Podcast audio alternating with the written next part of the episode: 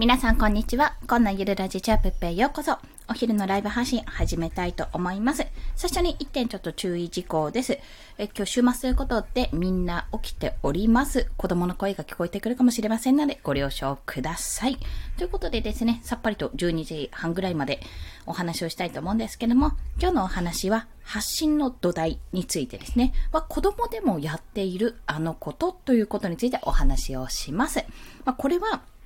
えっと、私が、えっと、今日の朝かな？今朝の放送で言ったレビューで、この本を読んだよって書籍レビューしたんですけども、そちらにも書いてあった、考えるな、助けろという池原さんの新刊ですね。対談本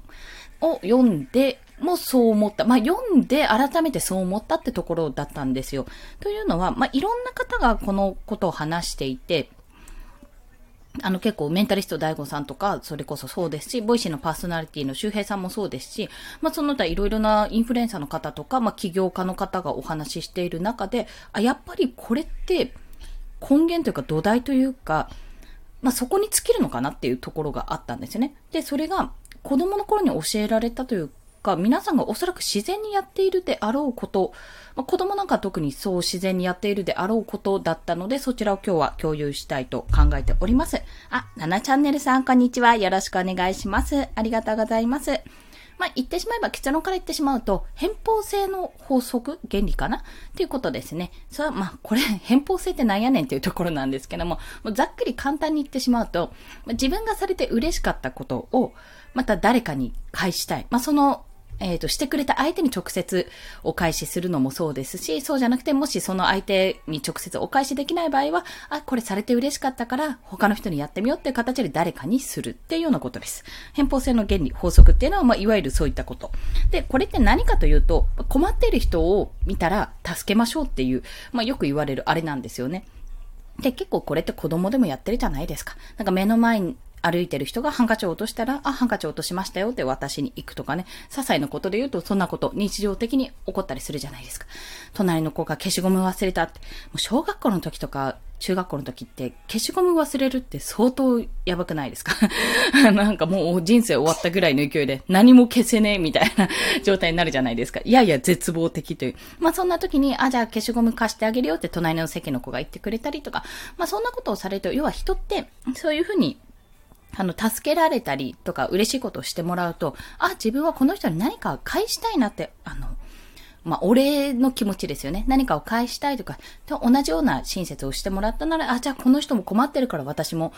この人を助けようというような気持ちになるっていうところなんですよ。で、これが、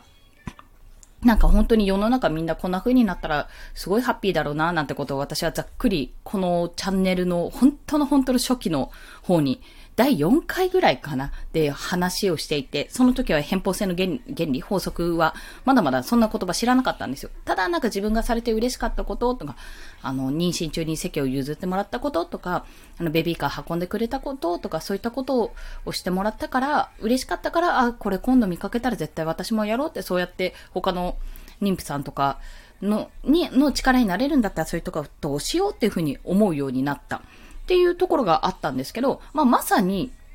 まさにそのことを、まあ、いろんな本で書かれているわけですよ。まあ、なんか逆に本で書かれてると、はあ、なんかそんな法則があったんだ、みたいな感じになっちゃうんですけど。で、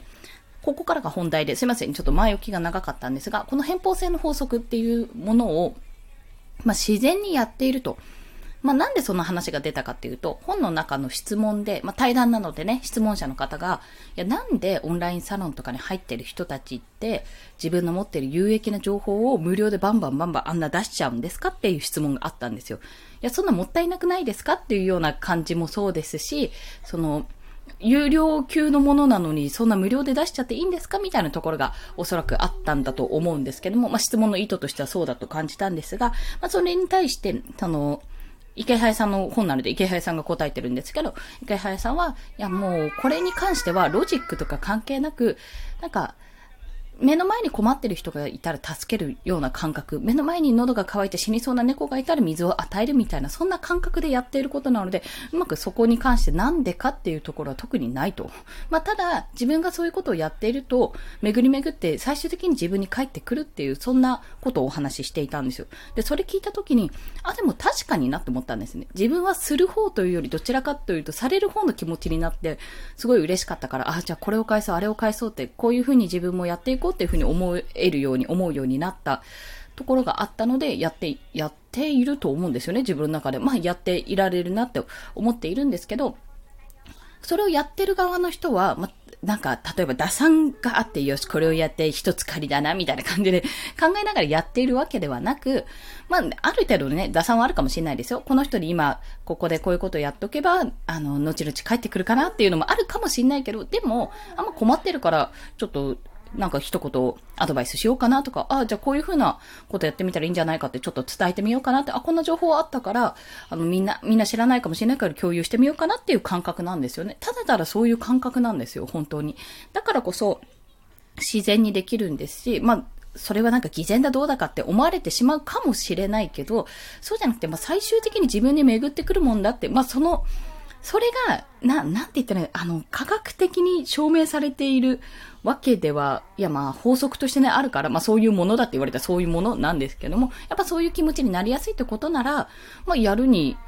越したことはないですし、それをすることで自分が被る損ってなんだってとこなんですよ。損がなければ別にやったっていいじゃないですか。一つアドバイスをするとかでも、一つなんかこんな情報あったよってことを教える教えたとしても、例えばそれをお得情報を教えて、ああ、じゃあそれいいですね、それ記事にしてみますって言ってブログ書いて、それでその人がめちゃめちゃ稼いだとしますよ。めちゃめちゃブログで収益得られましたってなった。で自分はその情報を知ってて、みんなに共有したけど、自分は記事を書かなくてそのままにしたら、あの、全然稼げなかったって。そう思ったら、相手を、なんていうんですか、羨むことはあるかもしれない。あ、いいなとかすげえなって思うことはあるかもしれなくても、なんか憎たらしくまではならないんじゃないかなって そんな風に思うんですよね。ああ、そっか、じゃあ自分も記事書いとけばよかったな、悔しいぐらいまで、ぐらいね。最悪でもそれぐらいじゃないかなと思うんですよ。だったら、まあ、情報なんて、あの、生鮮品、もうどんどんどんどん腐っていっちゃうものだから、さっさともういろんな人に共有したりして、出し惜しみせず、お話ししていいんじゃないかって。もちろんね、千差万別、あの、この情報、何でもかんでも情報を伝えるってわけじゃなくて、あ、こういう情報いいかもってことをちゃんと選んで、取捨選択か。取捨選択してお話しするのがもちろんですけども、なんか、出し惜しみしないと。あなんかこれは無料で話すことじゃないなとか有料だなって、もちろん教材とかもあるので一概には言えないですけど、結構ね、私教材とか聞いてても、あの、周平さんの私無料 Voicy、あの、プレミアムとか、それこそ教材とか見てても、やっぱりね、根本的に言ってることって一緒なんですよ。一緒って言うと、え、じゃあ何？その有料で買ったらもったいないじゃんみたいな話になるかもしれないんですが、いや、全然そんなことなくて、それはそれで別の視点であったりとか、もっとそこを深掘りしていたりとか、もっと具体的な方法を教えられたりとか、まあ、いろいろあるんですよ。で、要は無料で今まで話していたことが全部こう、これが大事だなっていうポイントを全部まとめて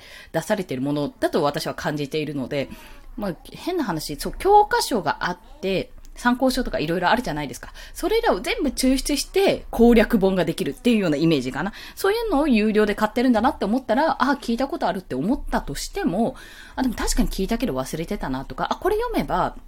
あの、買ったものこれ読めば、この前聞いたこと、あ、忘れかけてるなって思うことがパッとわかるなっていうようなまとめ方になってるから、まあそういった意味でいいんじゃないかなと思います。なのでまあ、情報は出し惜しみしない。結局子供がやってるような、子供からでもやっているような、そのまあ親切というか困ってる人、目の前に困ってる人いたが、いたらちょっと助けてみるとか声をかけてみるとかそういったことのように何かをしたら必ず自分に返ってくるから、そういったこと、そういった考えの土台ですね。そういうところがあるからこそ、どんどんどんどん発信もできるし、なおかつ、まあ、事業になっていくっていうような、その困っている人に対してどういうアプローチをしたらいいかってところを考えられると、結局ね、あの、事業とかビジネスとかの根本的な部分って困ったを解決するって部分かと思われますので、まあ私自身もそうなんだろうなっていろんなところで言ってるし、あ、そういうことだよなってことも思うので、何か発信のヒントとか、事業とかビジネスのヒントになればいいかなと思い、今日はシェアさせていただきました。ということで、バーって一人語りしてしまったんですが、もうそろそろ30分。じゃあ最後の締めの挨拶ということで終わらしたいと思います。今日もお聴きくださりありがとうございました。この放送いいねって思われた方、ハートボタンもしくはレビューなど書いていただけると嬉しいです。また、1日3放送、スタンド FM ではしておりますので、もしよろしければフォローしていただけると通知が朝昼晩と飛びます。よろしければお願いいたします。今日みたいにあの、お昼のライブ配信は、パーッとこう頭の中思い浮かんだことを、ノー台本でやってるんですよ。ノー台本でやってるので、ちょっと何言ってんのこいつっていうところもあるかもしれませんが、これ、最終的にまとめまして、今日の場合は収録したものに対して話してるので、また言うかどうかはちょっと別なんですけども、まあなんか、改めて収録をして、同じようなテーマで収録をして、改めてお話しする機会があるかと思いますので、もしよろしければそちらもお楽しみください。ちなみに、ライブ配信はアーカイブ残してるので、よろしければお聞きください。それでは、皆さん、私は、疲れました 結構ちょっと金曜夜ぐらいから結構疲れがドーンってきちゃってるので、皆さん本当に体調にはお気をつけください。コンでした。では、また。